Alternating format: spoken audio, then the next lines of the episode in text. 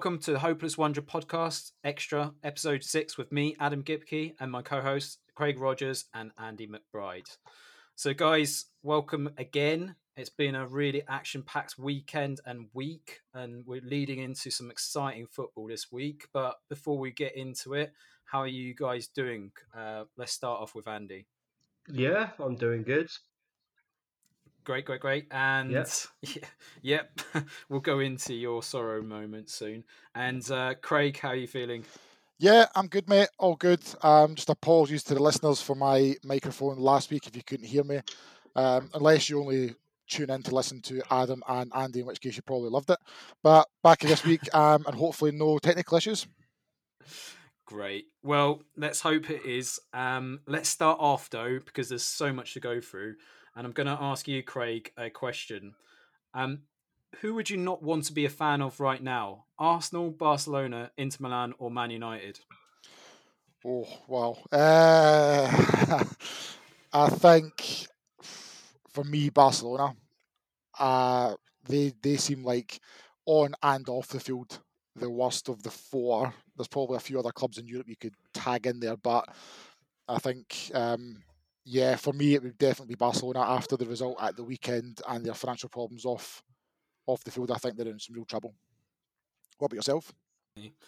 Um, I, it is really difficult to pick from that kind of quartet. I, I really don't know what what would be worse or what's best. To be fair, um, personally, I'd kind of say maybe Arsenal because you kind of see a decline, whereas the other clubs we kind of saw it maybe perhaps beforehand. Um, maybe I'm wrong in that assumption, but Arsenal, just their performance in the North London derby was shocking, absolutely shocking, and I don't think it was helped by Arteta's comments after the match. But yeah, absolutely atrocious, and. Uh, I don't know if there's a feeling of optimism down there, but we, we covered it, I mean, last week, but it is a really difficult task. But any of those clubs that we've kind of alluded to here in this question, I mean, yeah, you're in for a real difficult period, aren't you? But let's uh, let's bring in Andy because uh, that's one of the clubs. So, Andy, I mean, out of those four clubs, what would you rather be?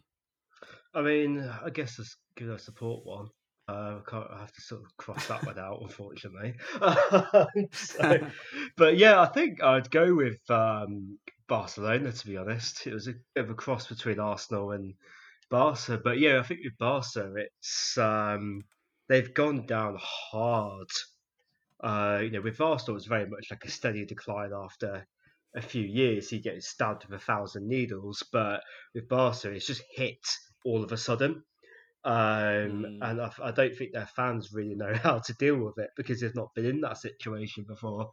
Um, so yeah, I, I, wouldn't be want, I wouldn't want to be a Barca fan at the moment. That's for sure.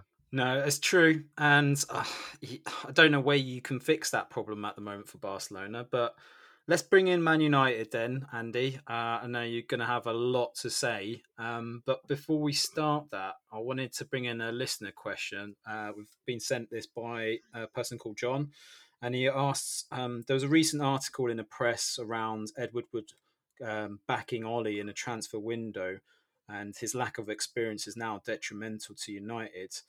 Do we think his time is up? Given the recent results? I mean, he sent this question before the United game against West Ham, um, and certainly even then you might have questioned it. But do you think he should even be given a chance going forward? Uh, I mean, Edward's time was off about five years ago, to be honest. Um, so you know, it's and this whole. I mean, it's been whilst we're on the subject of Ed Woodward, you know, there's unsurprisingly um, as as often happens with Man United, they tend to in an article gets released basically in the press saying how they're backing the manager. There's going to be a director of football search. Um, and all that kind of stuff. And lo and behold, after a defeat which had been knocked out of the Champions League, it's happened again. Um, I, I, so I just don't believe a word that comes out the guy's mouth because um, you know the club needed backing in the summer. We needed a right winger. Uh, we needed you know a better presence in midfield. We needed a new centre back, um, and we didn't get either. So mm. um, I don't see that situation changing in January.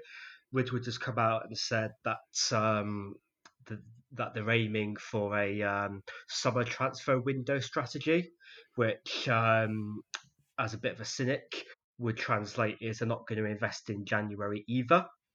Um, so yeah, I think until there's a a, um, a better structure, uh, which doesn't include Edwards dealing with anything football related, um, it's probably going to continue to be a bit difficult there. And let's go into United's performance. So West Ham was a kind of a strange match. I was kind of looking at it at half time thinking, right, the podcast is going to be around the theme of what would you prefer to have, a Moyes United side or an Ole Man United side? But then the second half completely changed that. Um, but then we obviously had this recent game that happened yesterday for the listener. That was on Wednesday night with Leipzig, and Man United just I don't know what happened, but just didn't turn up again for the first half, and then you had these really strange substitutions from Ole, and I know we kind of spoke about it on our group, but what on earth is possessing Ole to kind of go with Fosu Mensah and Brandon Williams when you're trying to chase a game like that? I mean, I, I've got no answers. I don't know if Craig's got any answers to it, but yeah, I, I'm struggling here. Well, I guess I'll address the West Ham game because that came first. Um, I mean, for 60 minutes, we were easily, it was easily the worst performance of the season.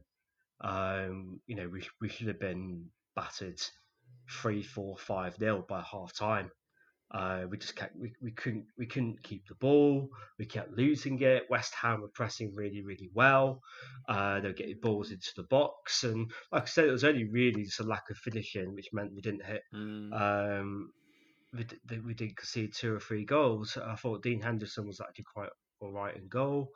Um, but yeah, the second half, you know, I think I acknowledge that changes need to be made. Uh, we had Bruno and Rashford on the bench. Uh, I think ideally what he wanted to do was rest them for the game against Leipzig, uh, but he mm. came in at half time, and the um, the impact was, um, you know, after about ten minutes, was stunning. Uh, first, we had um, you know the ball straight into Bruno Fernandes, turned nice finish, nobody near him. Um, you know, Mata put through a lovely ball to um, Rashford to clip in for the third goal, and you know I, forget the first goal, which was obviously for Paul Pogba, which came from Bruno Fernandes pass and beautiful finish. Um, I mean, mm. I'll go on to Pogba in a second, but yeah, I mean that that um, in itself was a fantastic goal, 25 yard curler, and that I guess that kind of sums up the um, the frustrating thing about Manchester United. It's that they've got individual quality in abundance. Um, you know, those three goals that we scored were quality goals, uh, good quality goals for good quality passages of play, but um, we didn't do it. And now, what happened on Wednesday night was the exact same thing. Now, I mentioned last week against the PSG game that the game was won in the dugout and I mm. feel that one was one in the dugout again. Um, yeah. You know, yet again, you know, Solskjaer's come up against one of the, sort of the brightest minds in football. Um, you know, you know, Nagelsmann's 33 years old, and um, he's already got such a high reputation. Um, mm. And again, a bit like West Ham did, they started really, really aggressive. Now we started with uh, he went with three of the, he went Solskjaer went with three at the back. Uh, Shaw come from injury, playing at left centre back, which he does often, and then with uh, Maguire in the centre of that, and then obviously uh, Lindelof to the right, and then at the wing back roles we had Wan-Bissaka and Telles. Now Telles is an actual wing back, um, so that's fine. Uh, but Wan-Bissaka is not used to playing that role. He's very much like a defensive fullback. He's not. He's not really an asset in any way going forward. And uh, so what? And obviously then we had the uh, McFred partnership um, in defensive midfield. So in essence, you had seven defensive players, some vibes in the middle, and then your front players of you know Fernandes, um, Greenwood, and um, Martial. So it's uh, I can see what Ole was trying to do, but we, what Leipzig did really, really well is it just kept overloading the flanks. The, you know, I think uh, Nagelsmann predicted we would go defensive because we needed a draw, and he just went right. Every time there was a big big switches from Sabitzer, about six or seven times he switched switched it to the other flank, and there was about three or four players there, and then three or four players on the other flank, and the defending was absolutely atrocious. I think uh, Wan-Bissaka had his worst 45 minutes of the United shirt, um, hands down. Um, Telles wasn't much better, but I thought it was harsh that he went off because he could have added a bit Mm. more from an attacking point of view. Yeah. Um, but yeah, and then you go on to the sort of substitutions. Really, it was just, it was just very, very strange. Um, I mean, obviously, it didn't help that you know Cavani was injured. Um, you know, we had some suspensions, and yeah, it, there wasn't too much we could do. We had less options up front, but um, yeah, it's just uh, we brought on Brandon Williams, who's a right-footed left back. Uh, again, every time the ball went to him, he kept having to cut back at his right foot, and um, you know, slow the play down again. Uh, why Fosu Mensah was brought on needing a bloody goal was ridiculous. Um, it, was just some baffling substitutions, really. Um, definitely. definitely. you know, we got back again. We nearly pulled it off. Um, we, you know, we came roaring back towards the end of the second half, but uh, that's the difference between what an elite team does because that third goal was an absolute killer. Um, they hit us on the break, and you know, both Maguire and De Gea just as culpable as each other because neither of them committed, neither of them put their body on the line, and they just and the Leipzig player just stuck in and scored. So, yeah, I think all Leipzig did was what West Ham should have done last week. Mm. Um, and I think it also shows as you know, as much as Ole's had some good moments, um, when put against um, some real tactical um, managers that he's come across in the Champions League, he's come up short. Because I think a, a different, you know, a different approach would have been better for those games. I mean, the games against Istanbul, where you, the man Matic was chasing, um, you know, Demba Ba for who's going to be the slowest person on the pitch foot race. Um, you know, the decision not to take Fred off against PSG.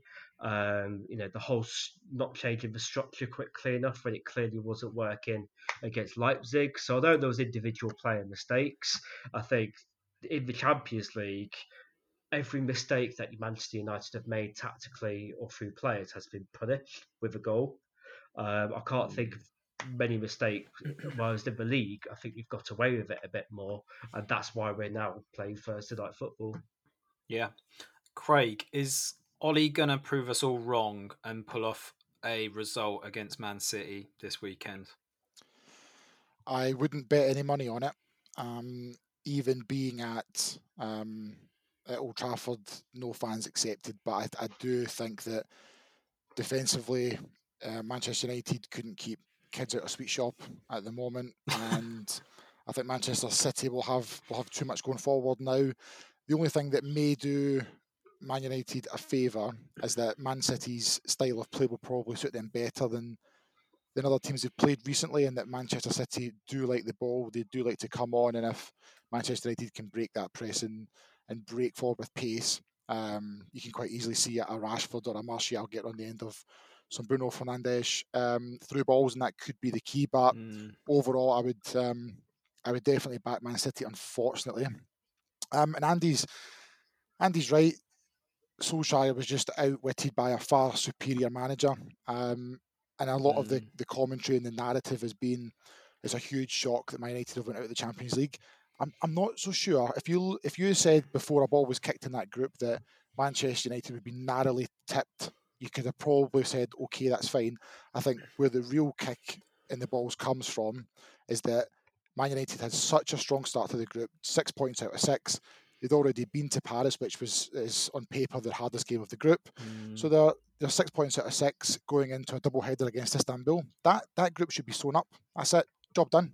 yeah. Um, and to capitulate the way they did abroad in, in Turkey, um, and then the PSG loss at home and, and again away at Leipzig. I think that's that's more surprising than than the, the end result overall. But we've spoken about Ole Gunnar Solskjaer um, offline as well, and I think he's probably Mm. going to mill around the top four, top six places all year, which will probably save his job.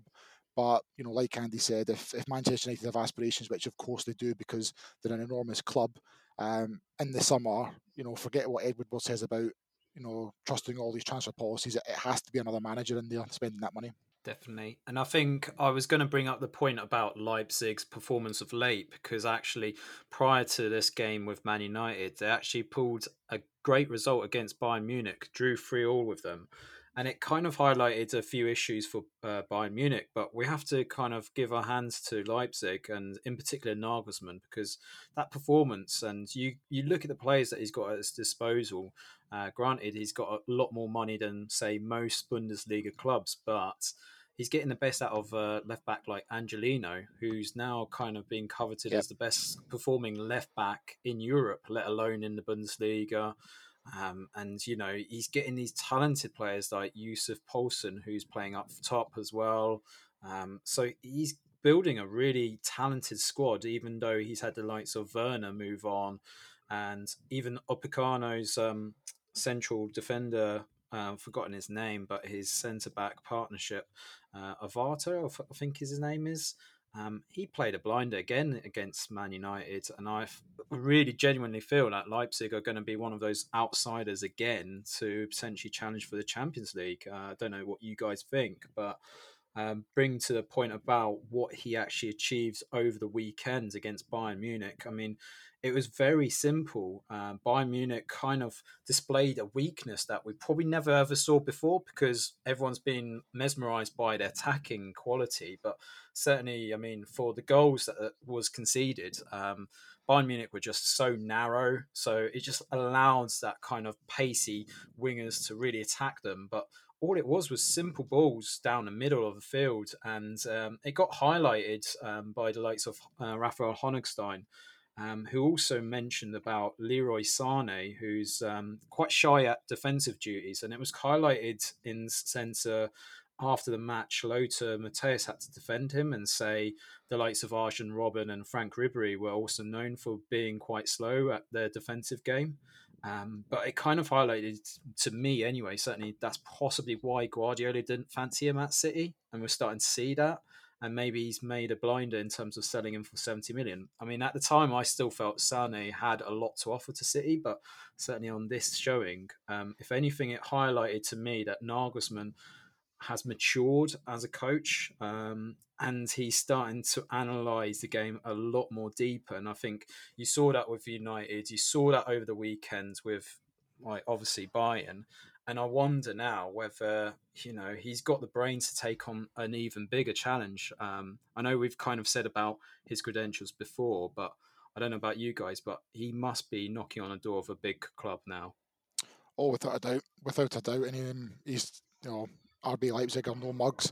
You're absolutely right, and they, they played well against Bayern. I think Bayern looked tired. They looked really really tired, and um, Leroy Sané did look lazy. And after the game, even his manager Hansi Flick came out and said that Leroy Sané still needs to learn how to be a Bayern Munich player, um, which is quite a, a damning indictment of, of what he thought of his performance. But you know, Bayern Munich do and have done for their, this calendar year played a really high intensity sort of gegenpress type of football.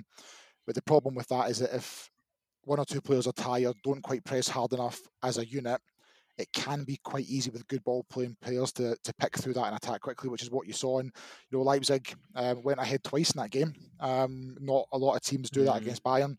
And he, yeah, you're right. Nagelsmann's got them playing really, really well, and he is absolutely destined for bigger things. I'd love to see him in the Premier League. Um, Yeah. You know, Man United could do a lot worse than, than see what he's doing next summer. Yeah, Definitely. I'd agree with that. it doesn't seem like a Woodward signing, though, does it, Andy? No, I think I don't really know what he'll go for next time. I mean, Pochettino seems to be the name that's out there and has been quite consistently in the media. Um, and he's obviously got lots of Premier League experience and that kind of stuff. So I think that's the most likely one. Um, but I think it's difficult to say at the moment because no, because United are absolutely shocking at communicating anything directly to the fans. So um, Mm, yeah, I think I think it, we won't know until the end of the season because personally, what I think is going to happen is uh, Pochettino will get snapped up by somebody who will act quicker. Um, and then United will be left in the lurch a little bit, going like, "Oh, what do we do now?" Mm, definitely. And while Man United were obviously being dumped out of Champions League, we also had some really weird or unsavory sort of stories to share from Paris as well. Um, and I know Andy, you wanted to touch on it, but I think it also alludes to what happened over the weekend. So we also saw booing for the Black Lives Matter, kneeling at Millwall, but also we saw it at Colchester United as well. So it wasn't just isolated to the Millwall match, but it was highlighted because it was Millwall. Um, but let's revert back to the PSG game. I mean, it's uh, it's great to see the players take a stance, and um, it only took 14 minutes before we saw that game being called off. Um, alleged incident around the fourth official naming um, it's Pierre Webó, who is the um, assistant coach at Başakşehir. And uh, yeah, you referred to him in a manner that's obviously deemed racist. Now, we don't know the full ins and outs. It's being interpreted that he did use a racist term. And uh, yeah, UEFA are going to investigate that. They did subsequently play the match yesterday. Um, but we're in 2020, guys. I mean, Jesus, what, what's going on? It's bad enough year as it is, but to see that happen over the weekend as well as yesterday and the day before, just crazy, isn't it? Yeah, it's um, unfortunately just seems to be getting worse at the moment. I think um, you know, I think especially at home here in the UK, um, it seems that it's people have felt more emboldened to be um, forthright with their racist views, to put it bluntly. I think because of the mm. whole Brexit thing and because um, I, I hate to delve a little bit politically, but we have a government that doesn't seem to be particularly keen on um, clamping down on it either. Uh, so if you go to the yeah. Millwall incident, um, so I mean, what I don't understand is that we've waited months for fans to come back, and Millwall, um, obviously being a London team, uh, you know they're the one one of the ones fortunate to be in tier two, and they're allowed two thousand fans back.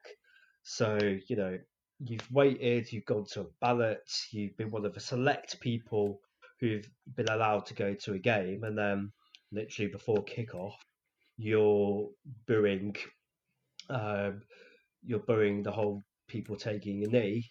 Um, and it wasn't, you know, normally when when people talk about these incidents, the fans will go, "Oh, it's only an isolated minority," and fine, maybe you might be able to get away with that when you've got 20, 30,000 people at your stadium, but there's only 2,000 there. I think everybody watching it uh, to everybody watching it, it was pretty bloody loud.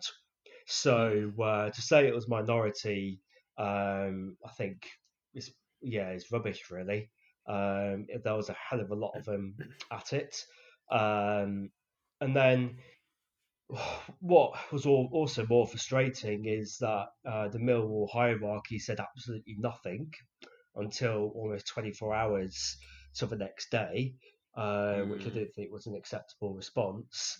Um, a Conservative MP has basically gone, well, they're just oh um, oh they're not being racist. They're just um, they have a right to protest against a political movement that they don't like. Yeah. So which um, you know because everyone's all Millwall fans have suddenly become political experts um, overnight, and they're, they're suddenly experts in Marxist theories, and um, you know they've been focusing on how how the the BLM political arm want to defund the police and stuff. But I think it's just a distraction. Um, yeah. You know they've had they've got previous for it. They've done it again. Um, and what's really really gutting is that Mill had a game uh, the other day, mm. and um, they the QPR and the um, Millwall fans stood up, arms in arms, but they didn't kneel, which almost one could argue that they've almost the fans have almost won in that respect. Um, So yeah, I think it does go to highlight that football does seem to be a breeding ground for where extreme views are somewhat deemed acceptable in the confines of a football ground. Um, I think going on to what's been done in Paris, I think um, it's taken the players to go, you know what, we're not playing. And fair play to the PSG players for, you know, wasn't one of their own teammates or their own coaching yeah. staff, but they stood in solidarity. Um, mm. Went, you know what, we'll stick with you. Um, yeah. And they refused to go out on the pitch. Um, and they played the game the next day. Now that you know that sets um, a precedent. Then you know FIFA allowed the game to go ahead the next day. Uh, I think they've been sort of forced into acting a little bit. And I think it'll be interesting to see what UEFA and FIFA do as a result of the actions that have taken place. So it'll be, for me, interesting to see whether we'll start seeing those suspensions and, you know, it should be almost like lifetime suspension because that's the only way you're going to set a precedent. I mean, I don't know about you guys, but if you remember, uh, like back in the early 90s, you used to see a lot of the Slavic teams kind of either being kicked out of the Europa or the equivalent leagues because of their fans' behavior. And certainly, you've seen matches played behind closed doors. Um, and also fines, which I've seen also Italian clubs being fined endless amounts. I think Lazio are quite famous for getting fined endless amounts for their fascist and racist fans' behaviour. But I, I don't know what is the best precaution or you know reaction to this, but certainly what the players did really did stand as a chance for us to really open our eyes up and just say, right, we've had enough now. We can't carry on. Um, do you guys share that point of view? Yeah, yeah, I do, and I think the only way that fans will, will take notice um, and change their their behaviour is is point deductions and, and exclusions from tournaments. I think if a, if a club, as an example, Lazio, because you mentioned them, if they get fined 25, 50, or 100,000 euros, the fans will see that as okay, well, doesn't really affect us. We'll just move on. I don't think it'll be until you start deducting points or excluding teams from competitions that fans will really start feeling that. Um, and I think that's the only way you can you can eradicate this. It was it was quite saddening to see uh, what happened in Paris, and I've I've heard quite a lot of talk on sort of radio and, and Twitter over the last few weeks of um, you know, we've done the kneeling thing, we've done the Black Lives Matter thing. Is it time for players to stop taking the knee? And mm-hmm. instances mm. like last night just demonstrate why it is so po- it's so important that they continue to do that, and it's around education. And every time that a young child watches a football game and players take the knee and they ask one of their family or their brothers or their friends, you know, why are players doing that? And they, then that it starts a conversation, doesn't it? And it starts a conversation of, oh well, this is why the players feel this is important. It's to raise awareness, and that for me, it's more. It goes beyond any sort of political movement. It's to raise awareness and to create education and, and to start conversations with younger people, um, so that we can hopefully eventually sort of um, kick this out of our game. Definitely. And great point there as well. And let's move on to another Champions League match. It was a must win game for Zinedine Zidane. Um, just bring out this stat that was tweeted by Duncan Alexander. Zidane has lost more games than Steve Bruce this season. And boy, did he need that win midweek against, uh, was it Borussia Mönchengladbach? Um, because potentially, if they'd been knocked out, it would have been the first time since 94 95 season where they'd been knocked out um, so massive win, but obviously there's greater things or greater issues potentially for Zidane. And I know Craig, you wanted to speak a bit more extensively about it, but yeah, if you could just fill us in.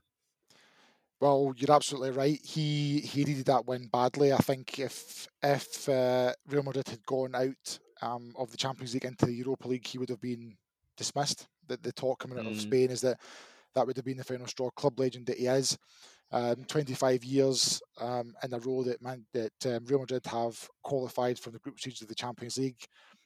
The damage to their brand and their prestige of playing Europa League football. I know we laugh about you know Thursday nights, but for them that's a huge deal. And I think they would have probably rather got kicked out of Europe entirely than than suffer the humiliation in their eyes of playing Europa League football. So very very important. Um, I did want to just touch on the pod. We've spoken about it briefly before, but just you know La Liga and, and how open that league is. Um, Real Madrid Mm. got a quite a fortunate one 0 win away to to Sevilla, but they still sit in fourth. Barcelona, um, another defeat again away to Cadiz. Yeah. Um, they're not no they're no mugs Cadiz. They're sitting in fifth. Um, but they had 18%, one eight percent of the possession. Um, and Barcelona's goal was an own goal, and it was it was that bad. And you know, Barcelona currently sat in ninth. Um, some huge problems there. They've actually got more Champions League points than they have La Liga points, believe it or not, this season. Barcelona, um, and I did some math. So they've they're averaging 1.4 points per game. Uh, and if you extrapolate that out over the course of the season, they'll finish on 53 points. Now, 53 points last season would have landed them in ninth place, um, level with Valencia. So that's the kind of the trajectory and the form that they're going on. Granted, this is a, quite a special season um, for obvious reasons, but you know they are they are in the mire, and you just cannot you cannot bet on Barcelona putting a run of four or five consecutive wins together and really climbing up that table because at the moment they look so susceptible, um, and you know they look like they could get beaten any week. Well, they got battered against Juventus, um, didn't they? Yep, Yeah, absolutely I battered. that that goal by uh, the US international Weston McKennie was bloody brilliant. Mm. You saw it. It was a lovely floaty ball into the box. He just absolutely levered it, levered it flying volley. It was great, but yeah, they looked they looked poor at the moment. Weston McKennie, of course, of, of Schalke fame, and the reason he's there is because our good Mm. friends in Schalke couldn't afford to, to keep him. But that's uh, Atletico Madrid. They won 2 0 at the weekend against Real Valladolid. Um, you know, they're top of the league. Currently on 26 points. Um, they've got a game in hand over Real Madrid. If they win that game, they go nine points clear of Madrid. Um, they've played the same amount of games as Barcelona, and they're already 12 clear. So we'll talk about upcoming fixtures later in the pod, I'm sure. But there's a the Madrid derby on Saturday night, and I'm going to put my cards on the table. I think if Atletico Madrid win that game and go 12 points clear of both Barcelona and Madrid, um, I think that league's wrapped up. Uh, I, I, I don't know. I wouldn't say it was wrapped up. Um, 'cause I think Atletico do have a bit of a habit of choking sometimes. Mm. Um, you know, they do have a habit of like uh, getting sort of bad results against teams that you wouldn't expect them to. So I don't think it's wrapped up, but I think yeah, the, the odds would be heavily in their favour. They've only conceded two La Liga goals this season so far. They look good at the back, right enough. They do, but do you think Real Sociedad also stand No, a chance? Because no. they're not, uh, granted, they're an outsider and they've got David Silva in their midfield as well. So, do you know what? I think he's pulling the strings right now for them. But I, I just think that because there's no pressure on them and plus they're not in so many competitions compared to the likes of Atletico, which we totally expect they'll probably progress a lot more further in Europe then do you think that's the time? Because I, I, like Andy alluded to, I know of previous times where Atletico did look strong, and then the fixture pile up really took its toll. Um, and maybe they're in a better position because of the type of players they've got compared to those previous seasons. But yeah, something rings a bell in terms of I feel like Atletico still could have that moment of choking or bottling it. Um, yeah, I don't know. I'm just putting that opinion out there anyway. Yeah, no, it's possible. I, I think that you know Real Sociedad have, have also qualified for the next round of the Europa League. Um, and Real Sociedad, although they've had a great start this season, they almost remind me of a Leicester where they'll have a great start, but eventually I think they'll return to form, and you know top four is probably where they'll land. Um, there's just something about I think Atletico Madrid this year they look absolutely solid at the back, um, albeit they got a, a doing off of Bus um, Bayern Munich, sorry, in the Champions League. And I think the only two Mm. teams that can really challenge them over 38 games, and you know, come Sunday, Saturday night, Sunday night could be could be well behind. Um, so that's where my money is. So let's bring us into the Premier League. Um, lots of fixtures that took place, but in particular the and Crosses derby. Um, if the listener doesn't know what I'm talking about, I'm talking, of course, about the North London derby. Um, and the reason why it's called a and Crosses is because of uh, certain facts that Arteta liked, liked to allude to in his press conference, which was the fact that they had so many crosses, yet they couldn't convert. And um, interesting. I got a few stats when I was looking into this case. So um, prior to obviously the game with Arsenal, Spurs had gone 394 minutes without conceding a Premier League goal. Hector Bellerin, as a result of that match with Ars, uh, Tottenham, should I say, sorry, has had more foul throws than Aubameyang scored goals this season. And the, another shocking stat for you guys: Newcastle have scored more goals than Arsenal this season. Holy shit! Um, yeah, let's let's start. So, um, Andy, it's been a shocker for Arsenal in recent like games, but this was like the cherry on the top right now for Arsenal fans, and you saw a lot of their frustrations come out. But where do they go from here? Um, I mean, they're not going to get relegated. I don't think. I mean, still I mean, possible. yeah, but I don't think I don't think it's quite that bad. But it's it's amazing how the narrative can change after a few months. Uh, hmm. when they won the FA Cup at the end of last season, um, you know Arteta was basically the second coming of Jesus, um, as far as uh, Arsenal fans were concerned. Um, you know, it was like, oh, we're playing a progressive style of football knows what he wants. He's getting the players in that he wants. Like we're gonna, you know, we're gonna be challenging top four. Um, you know, some really optic, optimistic Arsenal fans on Twitter are thinking about the title, um, but I think they're somewhat in the minority. But yeah, I think they're expecting a top four challenge this season, um, and it's just gone spectacularly wrong. I think. Um, I think all that's happened is uh, Mikel Arteta is just a better looking Solskjaer. Um, because again, like you know, they have nice passages of play.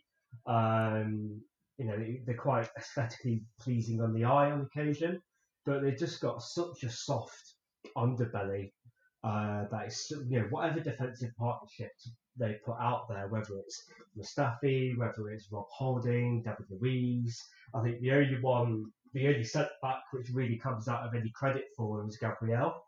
Um, is, to be fair, quite good. Um, but they just look short of creativity. I think Aubameyang signing his new 400 grand a week contract or however much it is has um, to have forgotten how to score goals. Um, Lacazette's not doing much better. Um, I think the European form has kind of been a bit different in the Europa League, but yeah, they've been um, they they just fell into such an obvious trap. Um, mm. You know, the whole Harry Kane and Son Heung-min combination. Um, everybody knows by now that Harry Kane's really good at dropping deep and sticking in those first time through balls to yeah. usually Son.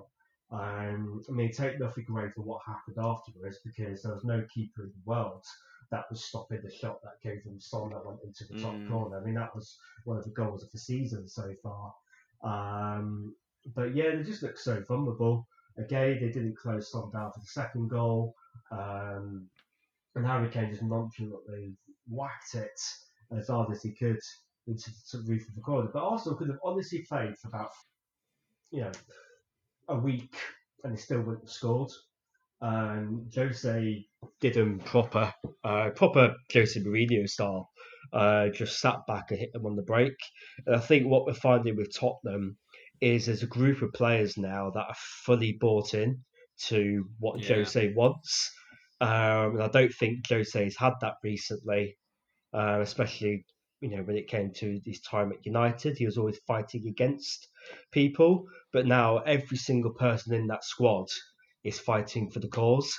Um, I think to use the Amazon documentary where he, what, where he said he wanted him to be a bit more um, cunt like, um, excuse my French for any sensitive viewers, um, they are being. And you're seeing yeah. a lot more grit, a lot more gritty, and a lot more feisty Tottenham as well. Um, so yeah, it was certainly an interesting one to watch. But yeah, I think Arsenal, uh, I think Arteta might be gone by Christmas, to be honest. This is one question I wanted to ask Craig. I mean, one of the things um, we'll speak about Mourinho in a minute, but one of the things that we said in the last pod was around potentially Arteta not having the players to fit his style of football. I don't know about you, but I didn't see that style of football. And the other question would be: is no one really wants Arsenal players? If I'll be brutally honest, the patch they've got right now in terms of group of players, no one's aspiring to sign as players. So that's probably why half the reason they couldn't bring anyone in because no one really wants to buy the players they've got. So what what can Arteta do if that's the scenario? You're right, and they they don't have any real, you know, big sellable assets. I wouldn't have thought their, their talisman Yang has signed a new deal and is, you know, since he's had his you know his flip flops on. I think they do need to establish a style of play. I heard Arteta after the Wolves game, I believe, talking about crosses, and he said we've, we had 30 odd cross into the box, and the more crosses we put in, uh, the more goals we'll score. And I think he said it's just maths. And yeah. I thought it's pretty fucking far from maths, mate. You don't. the, the, that's not a direct correlation. And if I was an Arsenal fan, and I was listening to that, I'd be saying, get that mentality so far to fuck away from this club because it's not 1985 anymore. You can't chuck balls mm. into the box. You especially can't chuck balls into the box when you've got Lacazette and Aubameyang, two players who are not renowned for their aerial prowess. It's entirely the wrong, the wrong state of play. And listen, I could I could wax lyrical for half an hour about that performance on on Sunday. I thought Arsenal were pathetic, and I don't use that word lightly. Mm. If I had if I'd said to yourself, Adam or Andy, can you give me a hundred words on how this London derby is going to pan out? You would have probably sat down and said, right, Spurs will sit in, they will defend deep, they will absorb pressure, they will let Arsenal come on to them, they will wait until Arsenal get to a certain area in their own half, then they will attack yeah. and counter aggressively. They will break with pace. And if I said to you, who do you think will score? You'd have probably said Son and Kane. And that's exactly how that game panned out. And mm. that's what worries me most. And if I was an Arsenal fan, that's what worried me the most. That if you, I, and, and Andy, and, and you, we can see it sat here, Arsenal fans can see it. Why can Arteta not see that? And why have they not got a better plan than the one they brought to, to White Hart Lane on Sunday? That's the biggest thing that concerns me is that there is no real plan here. And chucking balls into the box for Aubameyang and Lacazette is is is so far away from how they're going to get out of this mess. It's, it's unreal. I don't know if Arteta will get sacked straight away. I think he's probably got a little bit of credit in the bank, but mm. you're right they have tailed off massively. And I've again, I did the little bit of maths of they're currently averaging 1.18 points per game this season. Now, if you extrapolate that over the 38, they'll finish on 45 points. Now, last year, granted, different scenario, that would have only been enough to get them 13th. They would have been sat between Newcastle and Palace. That's how bad this is at the moment for, for Arsenal. Now, granted, they have had quite a tough run. Um, you know, they've been away to to some big clubs, and they do have a slightly um, easier run coming up. However, they need to get a plan going together. They're not scoring goals. They do look like they're conceding at the back. Um, and I love the bit of shithousery that, that um, Andy retweeted ESPN with the, the fixture list of games at the bottom, and they, they, they included Arsenal in that. Um, that I love that. Absolutely love that. But that's the that's the reality, and you're right. They won't get relegated. Let's not let's not get excited. Mm. But you know, Arsenal need need either Arteta needs to get a plan and a cohesion going, or or they need to look at someone else, and they do not have um, an awful lot of money to reinvent that squad. Um, they really don't, and I think they're in for a, a tough few seasons, not just this one.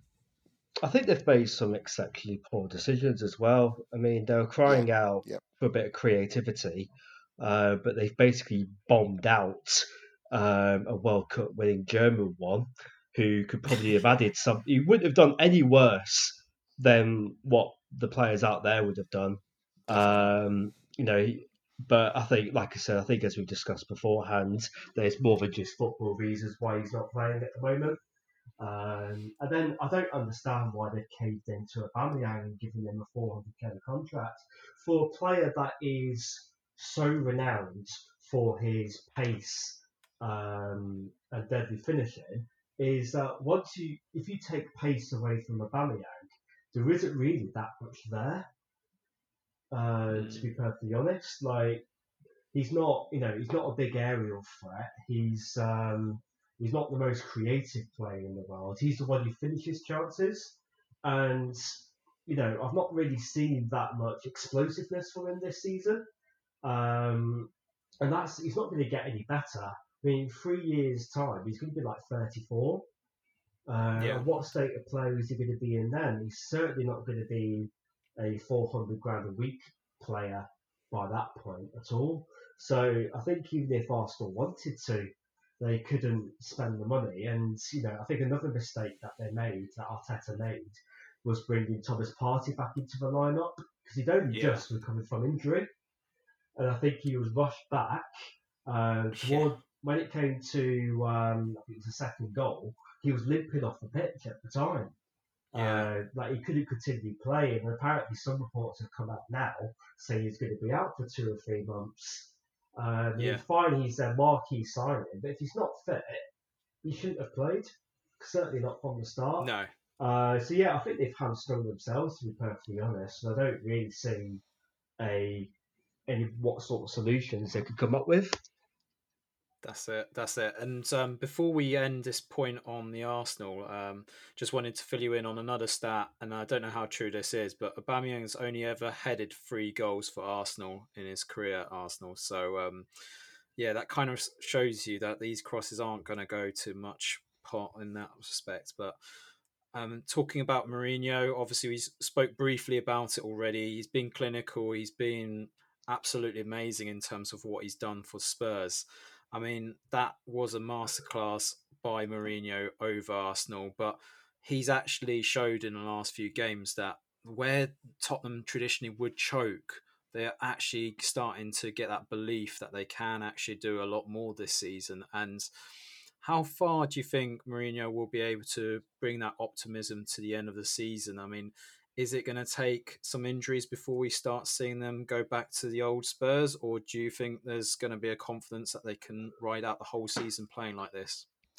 That's the key, isn't it? That is the key, and I'm on record in previous shows saying that I, I fancy them to be there or thereabout. I think the only thing that, as an Arsenal fan, sorry, Spurs fan, would concern me is injury wise. I think if they get an injury to Højbjerg, Son, or Kane, it'll be pretty hard for any other player in that squad to come in and do the roles that they, they do.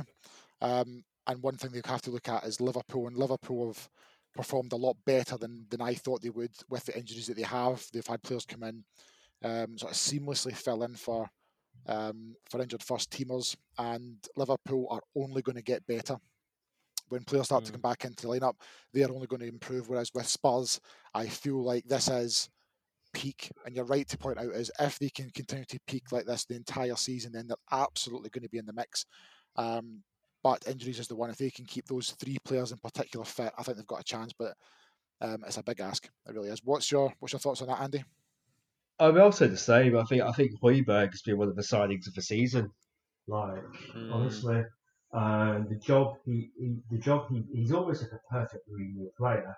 He can pass the ball nice and tidily, which which you'd expect, having you know come through the Bayern Munich youth system. Did actually play a few games for their first team uh, on when back when Pep was there. Um, and it's not really a surprise he's been picked up sort of at Tottenham. I mean, he's a, he's a proper bastard as well. Like he gets himself stuck in, he gets in the faces, um, and he, he's really composed on the ball. Like he's a, like I say, he's a perfect Mourinho midfielder. Um, but you're right. I think if anything happens to him or Kane especially, because you know with Kane and Son, they aren't replaceable. There is they, they don't have anything really that you could do to replace them. Um, I, I mean, I'd say along with Lewandowski, Kane's probably the best all-round centre forward in the world right now. Um, as an England fan, if he brings what he's bringing to Spurs in the Euros, we could probably go out and win it. Um, he's that good. Like he hasn't got any weaknesses. Definitely, and I think the January window is coming at the right point right now. Um, certainly for the likes of a Spurs, where potentially Mourinho is looking to kind of reinforce the performance so far. And one of the players that allegedly they're interested in is Dominik Sh- who's the Hungarian who we kind of alluded to a few weeks back in terms of his winning goal for Hungary. Uh, amazing goal it was, and currently plying his trade in the Austrian league. Um, playing for RB Leipzig's sister club um, at the moment. But it's an interesting point I bring right now to you guys because um, I didn't know how much you knew about it, but I read an article by David Ornstein um, uh, that really brought this to light. So um, you guys may have heard a few rumors going around about his clause, which is rumored to be around 25 million euros, which sounds like a snip, and that's why the likes of Real Madrid, Atletico Madrid, Spurs, Arsenal, and AC Milan, a host of clubs also potentially out there looking at him. Um, but yeah, just to give the listener some background into this, so um, Dominik Szoboszlai has got to make his intentions known by December the 15th if he wants to leave the club. So he needs to let them know by the 15th of December. And then any clubs that want to buy him have to submit a bid by December the 31st. Now, it sounds really weird, but it gets a bit more complicated. So his clause is t- rumored to be around 25 million euros. Whoever signs Szoboszlai has to pay the full amount in a two week period after it's been negotiated. Another point, he's got a 20% sell on clause that would be implemented on future sales. That can't be negotiated, so it can't be used on the profit of a future fee. It has to be of the entirety and Szoboszlai is contracted till 2022. So while he looks like a really attractive player, I think potentially it looks like he'll probably just get flown out to Leipzig. To be fair, um, which would be a shame because I think he's really talented player. I could see him at Man United. I could see him at a Spurs certainly. Um, and yeah, it's it's a weird scenario, isn't it? And that shows you how much power agents and potentially clubs are starting to have on these players. Yeah, you usually get this kind of contract fuckery with um, South American players, and that's one of the mm. rumored reasons why Dybala didn't go to Manchester United. Um, was due to sort of image rights and some third party agent owned his rights to his image or or whatever it was. But I haven't to be honest, I've seen a lot of the boy. I've seen the obligatory YouTube clips, and I've seen a few of his his um his clips on sort of the BT Goal Show on, Champions League. But he does look like a talent, and at 20 years old, um, you can definitely see a bright future ahead of him. I think the Bundesliga might be a good a good place for him to go. Actually, it's a good attacking style of football, um, and he could follow sort of Erling Haaland from from Salzburg into the Bundesliga and really catapult his career from there. Um, AC Milan were the club I've seen most closely linked. Um, I wouldn't be surprised at all um, if there's some Premier League club sniffing. That definitely not. Let's stick with Premier League then. Um, and one of the topics that I've been meaning to kind of introduce is around Sheffield United's performance. So um, before I open it up for you guys to kind of chip in with your thoughts on this, um, so just to give the listeners some background, one point from 11 games, and that one point came at home against Fulham. Um, they've also conceded 41 goals this season so far. Last season, they won the most amount of games by 1 0. And they also only scored 39 goals last season. There seems to be obviously a number of injuries that are hindering their performance this year. Um, critically, the likes of Jack O'Connell, who's the left sided centre back, who would normally do these um, mesmerizing runs down a wing um, in the kind of weird formation that Sheffield United kind of try and progress their attacks. Um, but certainly they seem to be missing that. Um, obviously, Wilder tried to address the issues with certain players moving on. The likes of Henderson obviously moved on to United back from his loan. And then they brought in Ramsdale from Bournemouth that didn't really kind of see them see the same sort of return. They bought the likes of Ampadu, uh, Rhian Brewster, Bogle as well into their squads that haven't kind of lived up to expectations. So, um, guys, what, what's your thoughts on why Wilder's seemingly struggling at Sheffield United, and more to the point, why is Sheffield United really not able to get the same results that they managed to do last season? I think it's a combination of, of two things. I think you're right to point out that Henderson um, has gone back to Manchester United, um, a fantastic goalkeeper who had a, a, great season there last year. They've all, they're just suffering from that classic, you know, cliche klaxon, that second year syndrome where mm. I feel like last season they were a bit of a surprise package. I think not a lot of teams yeah. probably took them overly seriously in their preparation. and thought, you know, newly promoted side, we don't really have to focus on this game, and maybe had other priorities when a Sheffield United game was was forthcoming. I think now, because of the success last year, um, clubs are taking them more seriously now. I think the analysis of Sheffield United will be a lot greater, and clubs are now starting to formulate game plans to counteract what Sheffield United did to teams last year. And I think it's now that you know the, the Sheffield United management team haven't adapted or progressed the game at all. They've tried to do the same things they did last year. Um, and I think now that just most Premier League clubs are taking them seriously, planning for them a little bit better. And I think they're now being found out um, really. Um, and you're right, you know, one one point in, in December, granted the season started a little bit later, is not a good start. And I, I do feel for Sheffield United. I quite like them as a club. I think they're you know an exciting team or, or were an exciting team. Um, but I definitely feel the worst from this year. And I think they need to think of something different because the way they're going now, um, they're not going to pick up many points. I don't see them going on a run and maybe picking up, you know, 15 points out of 21 or anything like that. They just seem like a team that are destined for the drop, I think. Mm. And Andy, I mean, Chris Wilder's credentials have been highlighted. Um, he hasn't really, t- to be fair, experienced too many downfalls in his career as being a manager. Um, and he's managing his boyhood club in Sheffield United. Um, this is the first potential test for him um, after summer of spending a lot of money, whereas previous summer I didn't really spend that much money.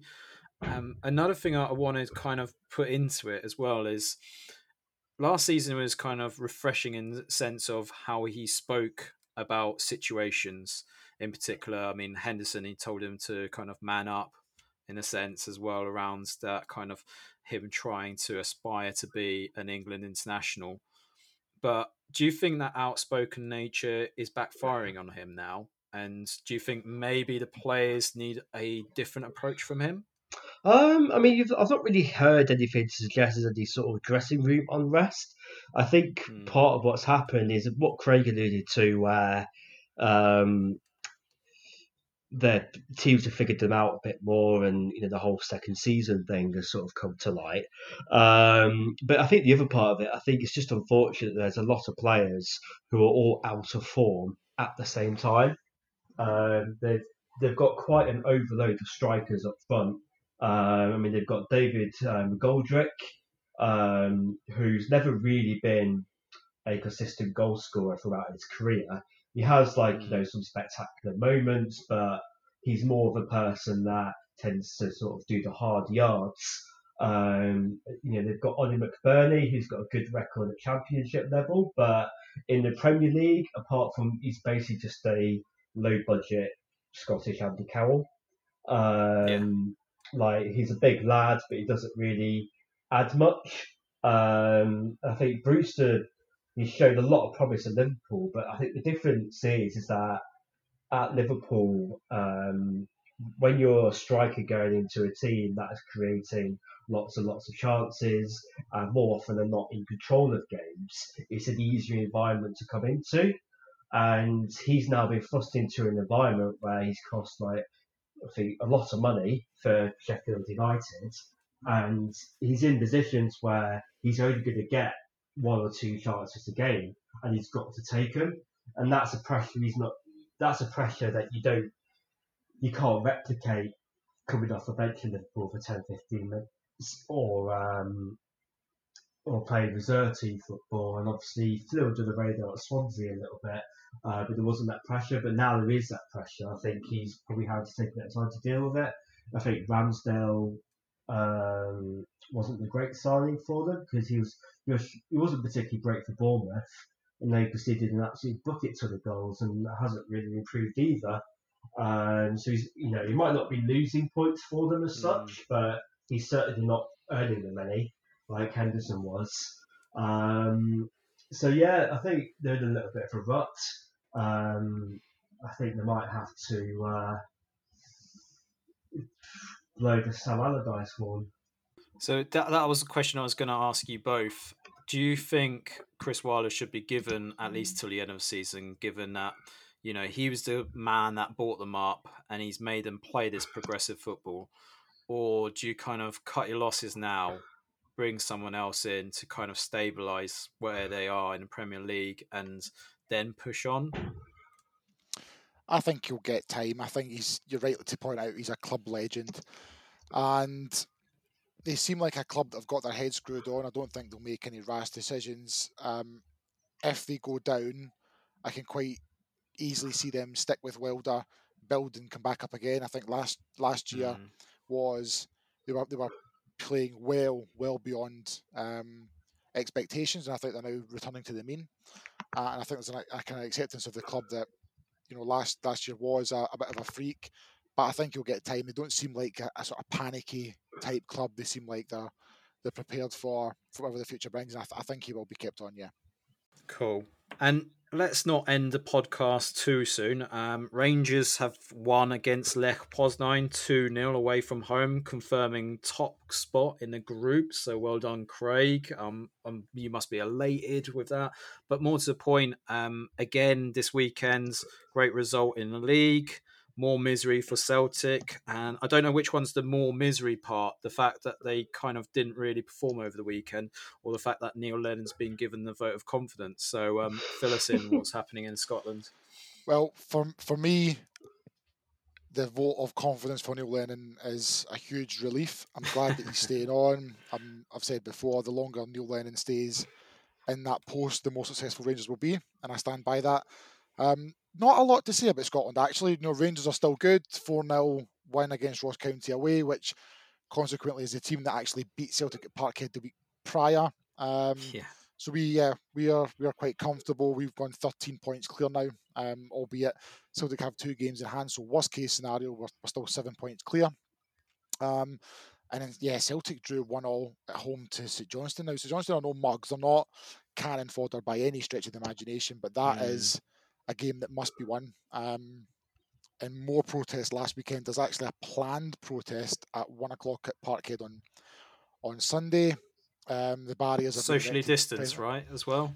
Socially distanced. I am led to believe, but the board the board have approved of this um, right. protest. So they've almost sort of said, yes, you can protest, which for me is even worse. As if I was a Celtic fan, and I thank my dad every day that I'm not.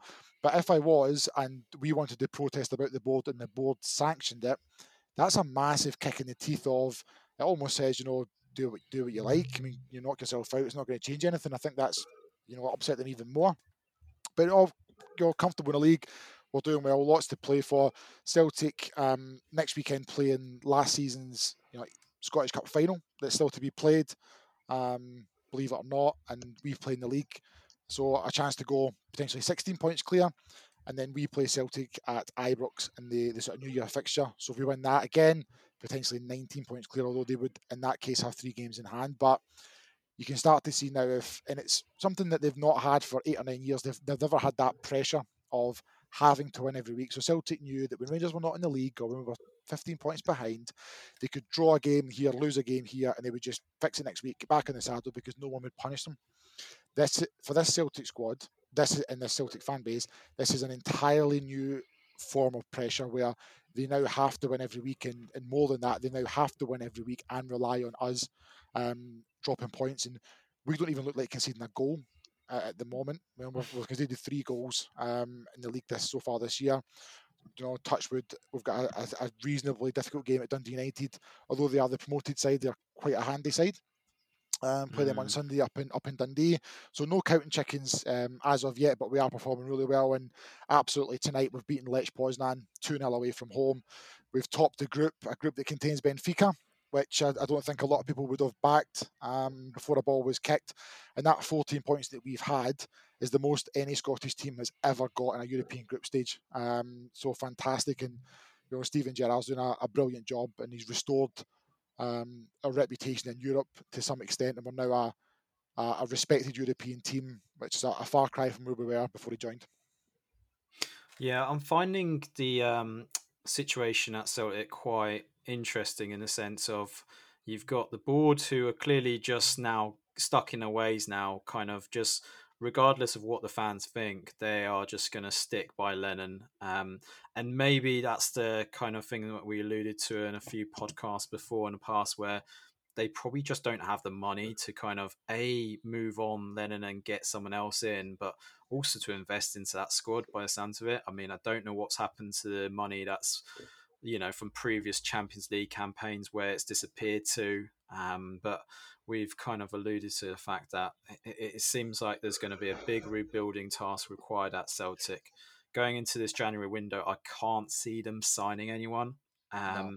And maybe that's to the benefit of obviously right now Rangers. It plays into their hands right now. Um, but yeah, I just it's such a mesmerizing kind of thing to see because I've never seen Celtic fans really kind of I don't know how to best describe it, but explode with rage. That's what it seems like. They just don't know what to do next, and um, yeah, it's going to come to a point where they realize that these fans' protests aren't going to win. So um, yeah, interesting times at Scotland, that's for sure. Um, guys, I was going to ask you. Obviously, the World Cup draw was also made. Um, we won't touch on it in too much detail because I'm sure we'll have a Euro pod or World Cup pod eventually. But just to allude to the teams that got drawn out, so Scotland have got Austria, Denmark, Faroe Islands, Moldova, and that classic Israel. And then England have got Poland, Hungary, Andorra, Albania, and San Marino. Um, let's start with Craig. Chances? Do you think you stand a good chance of making the World Cup based on that? group? Well, I think so. If you look at um, Scotland's performances during the Euro qualifiers, I think they've been, you know, they've they've given a good representation of themselves. You look at that group, and Denmark are the the obvious, you know, probably the bookies' favourite to top that group. Um, but yeah, I would I would fancy Scotland to, if not automatically qualify, at least finish up in a playoff place. Um, Austria, I don't watch a lot of Austrian football or follow the national team, but I would probably fancy Scotland over them. Um, it's just a mm. shame that we've got Israel again because I'm sick of watching yeah. Scotland versus Israel. It seems like we play them every other week. Um, yeah.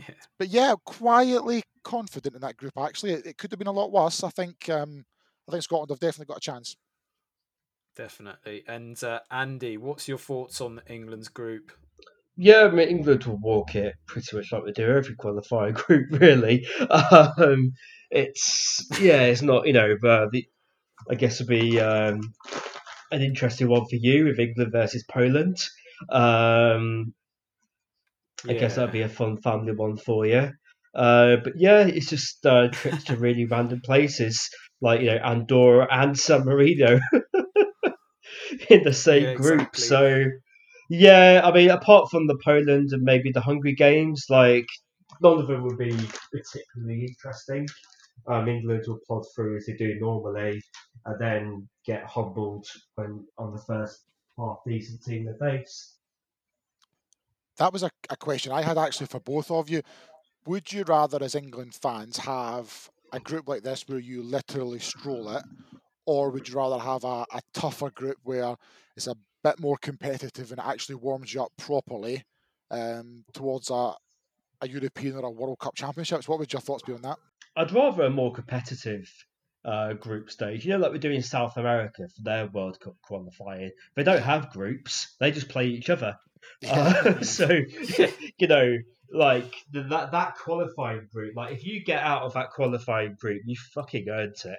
Yeah, um, yeah. Like you've legit earned it. It's not maybe apart from I don't know Venezuela um, or Ecuador. There's not really any easy games, and Venezuela and mm. Ecuador are a hell of a lot better than a lot of the smaller nations in Europe. Um, so yeah, I think um, you know obviously the the World Cup format. Especially Europe is designed so that the bigger teams make it through to the tournament. Um, you know, make no bones about it. That's why that seeding system is in place, just to make sure the big teams are there. Uh, but if they did, you know, I'd rather they just do it randomly. So if you draw a group and you draw it against Germany, Belgium, France, etc., then so be it. Um, but yeah, it's one of those things. I think England have to rely on friendlies against those elite teams to try and get that competitive edge.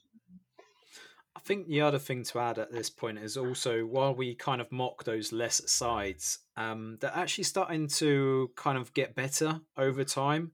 Um, so I'm thinking of the likes of like Albania, for example, when they first started off. They've made a Euros now. Um, you know, we, we, we kind of spoke about Goran Pandev and North Macedonia, how they've reached uh, Euros as well. So I think we're starting to see them becoming a lot more competitive and, you know, challenging the likes of England, for example. So I don't think it's going to be straightforward. Um, so I get it. I, I would say, I, from my point of view, I'd actually want England to be in a more competitive group, um, just to give them something more to worry about, um, and certainly challenge the players a bit more. Um, but competitively, it seems to be always the way that they always seem to have an easy group and then go into the tournament with high expectations. Um, so, um, but if I put on my Poland hat for a second as well, um, I do genuinely feel that it's going to be interesting to see how that group of players perform because the World Cup qualifiers this time round are going to start before the Euros get played out next year. And there is an ill feeling um, around the current coach, Jerzy Brzęczek, uh, right now, who he's playing very much a, like a Mourinho esque football um, but he's got talented players at his disposal, which is the frustrating bit for Poland fans. I mean, with a talisman like Lewandowski, for example, you expect maybe free flowing football or the football that you see at Bayern, but we're not able to replicate that purely because one, Lewandowski is a one off. You, you don't get those kind of quality players in Poland, yeah. really. The second bit is we, and this is something I alluded to in the Ryan Hubbard podcast which was we don't seem to have a plan B. So the moment Lewandowski is marked out of the game, or you know, say God forbid something happened to Lewandowski, then we we, we don't know what to do because we don't tend to use Milik, for example, or Piątek playing together or into a kind of role where you know they can challenge. And this is the fear factor right now: is we're not playing great football we're expected to do well. We do qualify well out of these groups. Granted, I you know if we we say this group right now, I'll be happy taking second place for Poland.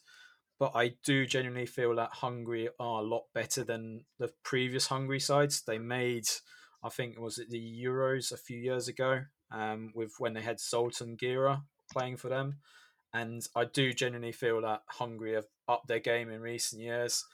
And for me, it'll be just a question of can Poland get the better of Hungary? If they do, then they'll probably nail second place as a minimum and maybe draw the games against England. So it'll be down to England to better those results, really. Um, but yeah, it, it's going to be interesting because there's a lot of ill feeling right now in Poland around the national team.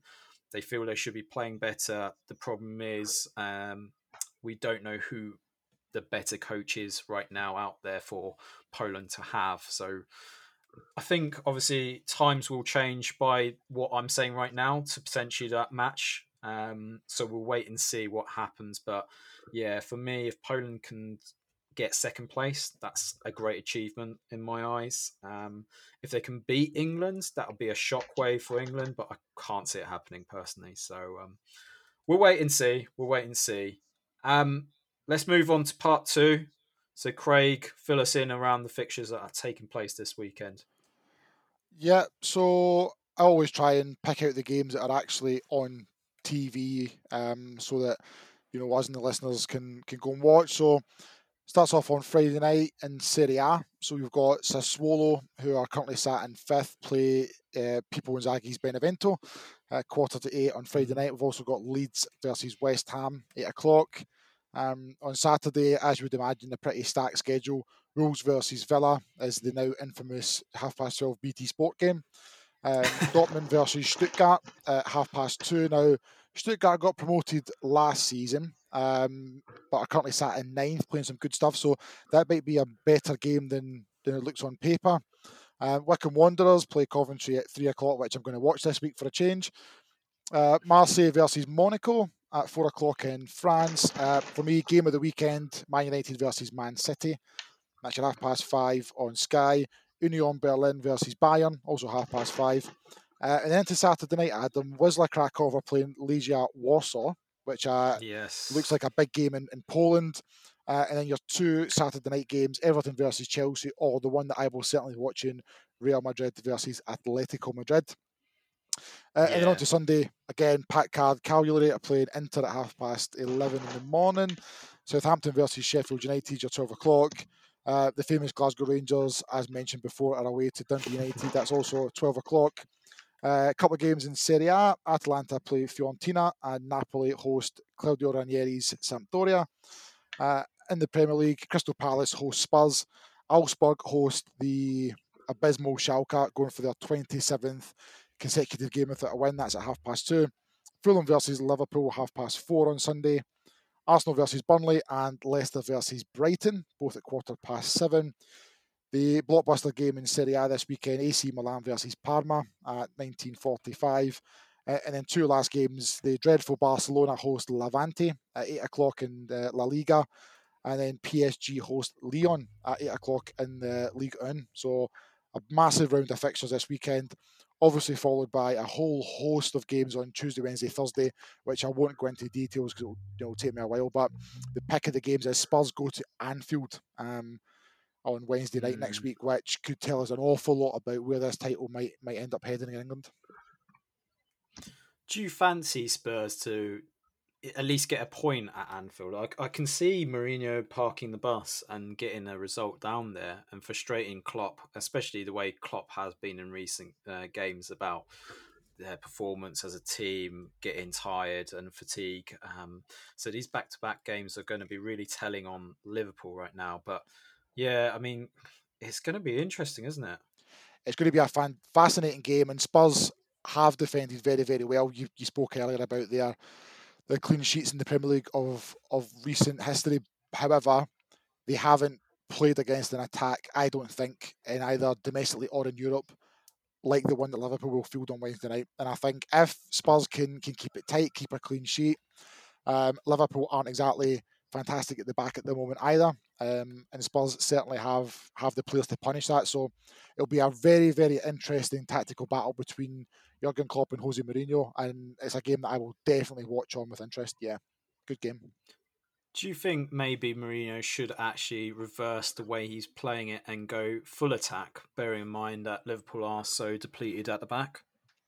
Yeah, if, if it was me, I would. I, I don't think you can afford to sit in and Hmm. and take wave after wave of that of that Liverpool attack. I think eventually they will they will unlock the door, particularly with the with the fullbacks uh, and the way that they play. Personally, and I'm not going to give Jose Mourinho tactical advice. Um, I would I would love to see a team go for the jugular against Liverpool. I'd love to see a team really hammer and tongs attack and put them under pressure and put them under the back foot. Um, it looks as if the young goalkeeper, um, the youth player, is going to start again. I'd love to see someone rain shots in on him and really put pressure on that defence and and see what see what happens and really press him high. Um, I just don't think that you can really withstand 90 minutes against um, this Liverpool side the way that they have done against against Arsenal last weekend. Yeah, I hundred percent agree with that. I think Liverpool, they they are there to be got at defensively. Hmm. Um, you know, especially with the way that Villa uh, battered them seven two. Um, I think, yeah, I think if Jose is a bit more aggressive, uh, presses a little bit higher, um, and gets Kane and uh, Son in possession higher up the pitch, I think they could cause a lot of damage. Um, yeah, I mean, at the same time, though, it wouldn't surprise me if Mourinho sat back. Because as much as we say you can't afford to sit back against his Liverpool team, I remember his Inter Milan team doing just that against Barcelona um, to win the Champions League, and he pulled it off. Um, so you never know. It, it's going to be interesting, though. And Andy, we didn't really get your thoughts on United and City in terms of where you felt that game was going to go. Um, where do you think the game's going to be won and lost? Oh, it depends what happens in the first half an hour.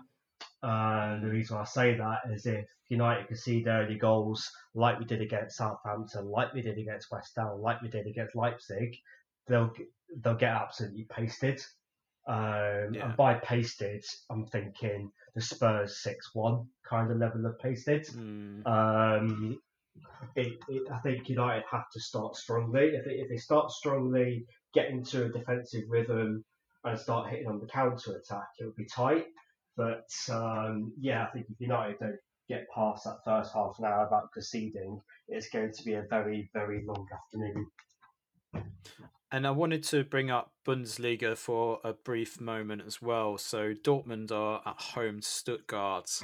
Um, that could be an interesting match, granted, given I suppose Dortmund's performance of late and Stuttgart's kind of steady in that Bundesliga right now. So Craig, thoughts? Do you think this is going to be the match that but Borussia Dortmund certainly need to win? Borussia Dortmund do need to win this. They, they do. They've not been great. They they lost the, at home against Köln and drew away against Frankfurt.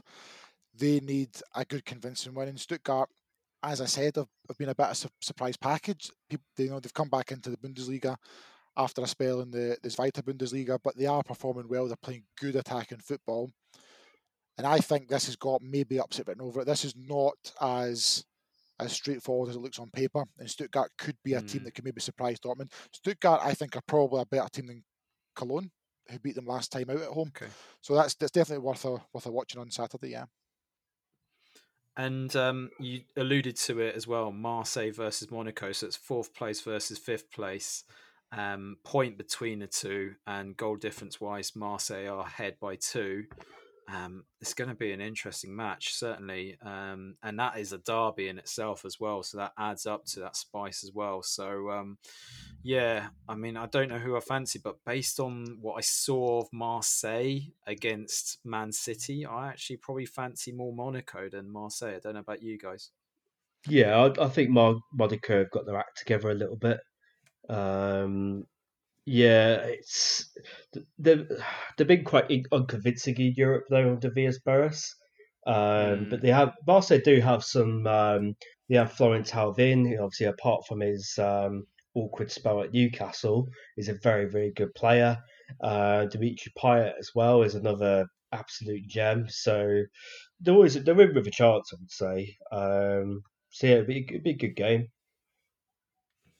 Great stuff. So before we end the pod, just want to say thank you to our listeners. Um, getting some more further reaching fans of the pod. So we seem to be reaching out to the likes of Poland these days now. I don't know if that's to do with our pod recently.